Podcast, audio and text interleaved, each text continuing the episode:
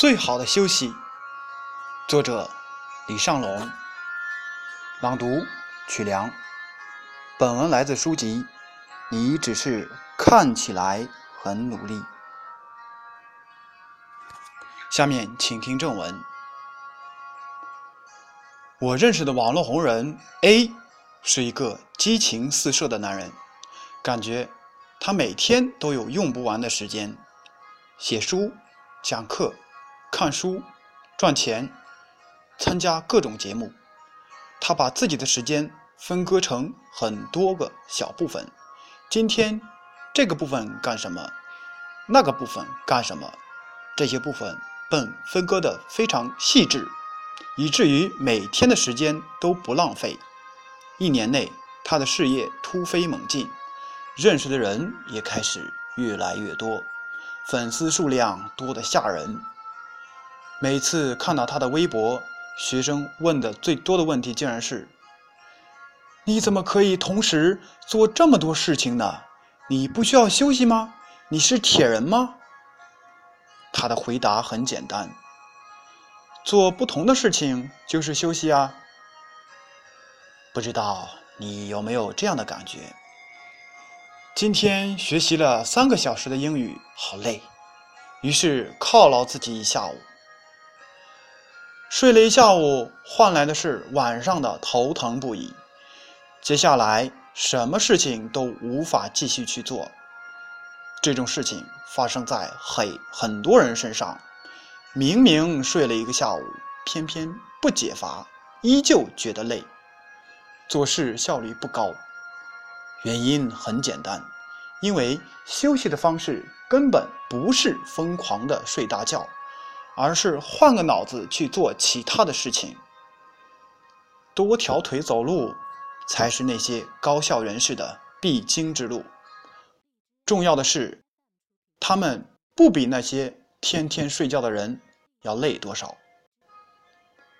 我的好朋友 H 的故事是我一直难以忘怀的。我刚开始北漂时，和他一起住了一段时间，那段日子。他自学考研课程，准备年底奋战考研。因为我是英语老师，我身边有很多大学生，刻苦的、打酱油的、效率不高的、天才的。虽然我不喜欢把人分类，但是我见过了很多学得很刻苦但是不痛苦的，也见过很多看似学习非常痛苦，但最后没有什么好结果的学生。好朋友 H 属于后者。有一天，他做了两个小时的英语题，背了一些单词，翻译了几个句子，累了，他伸了一个懒腰，接着倒在了床上，就像粘在了床上一样，无法自拔，打了几个滚儿，睡着了。我弄醒了他，问：“你还考不考研？”他说。我休息一下再学。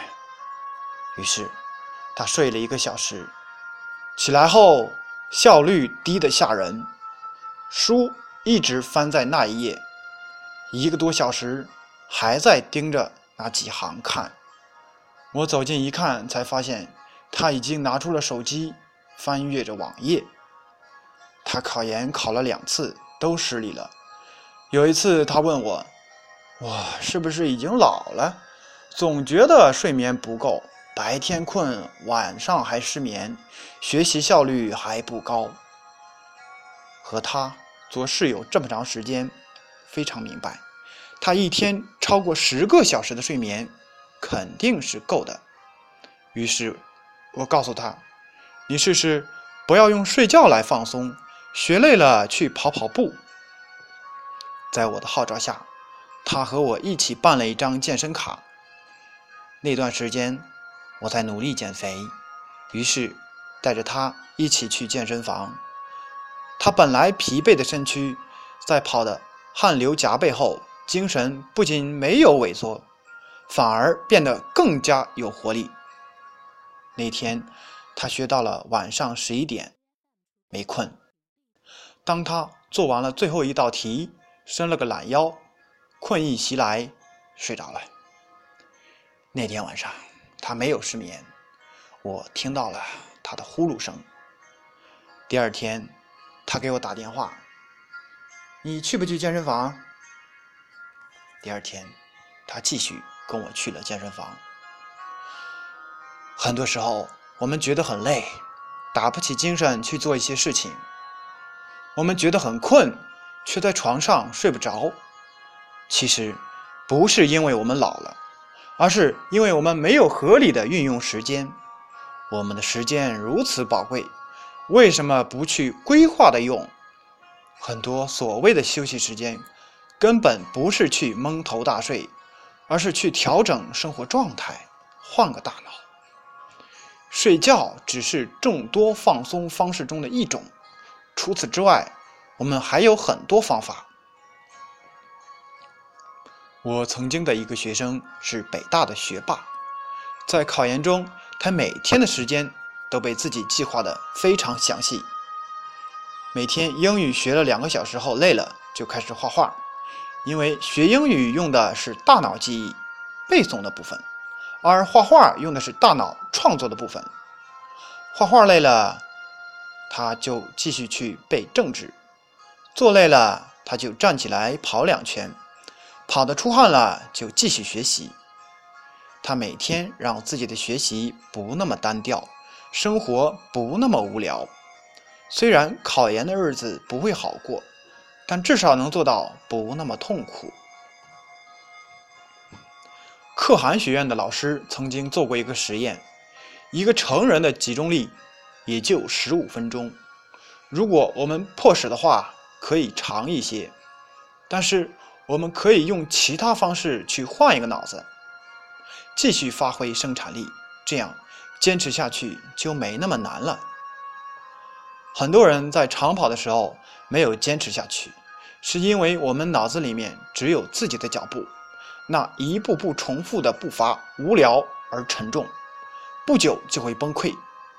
一个个坚持下来的，都是把眼睛盯着一路的风景。你看，所谓休息，并不是睡大觉，而是在自己的生活中添加一些料，变得。不一样，变得多彩一些而已。回到我的生活，在我刚当老师的时候，觉得很新鲜，每天遇到不同的学生，讲的课每天都不一样，去的地点也换来换去。可是时间久了，不愿意背新课，讲的内容一样，学生即使不一样，但反应相同。地点就那么几个，于是我开始觉得生活特别无聊枯燥，每天都觉得很累，上完课只想回家睡觉。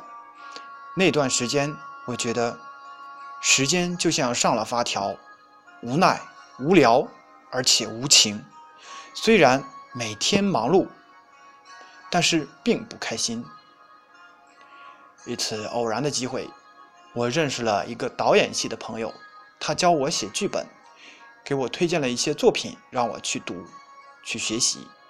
后来我考上了青年导演培植计划，成立了自己的龙影部落工作室，写的文章也开始被很多人读。原来我喜欢一天上够十个小时课，然后用剩下的时间睡觉。现在我减少了很多上课量。而换了一个脑子去写杂文、写剧本、看书、旅游，也总会有人问我：“你怎么会有那么多时间？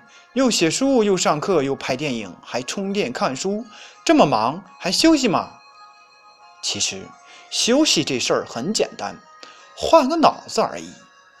上课是体力活儿，上完后也该动动脑子了。脑子动累了。看看书，休息一下；眼睛难受了，听听音乐；坐久了，跑跑步。休息不代表一定要睡觉，其实只是换个脑子去工作而已。就像一个天天在家睡觉的人，永远不知道，在跑步机上的人也有另一种幸福。跑着的人一直觉得世界是动着的，正能量和安全感差不多。都是自己给自己的。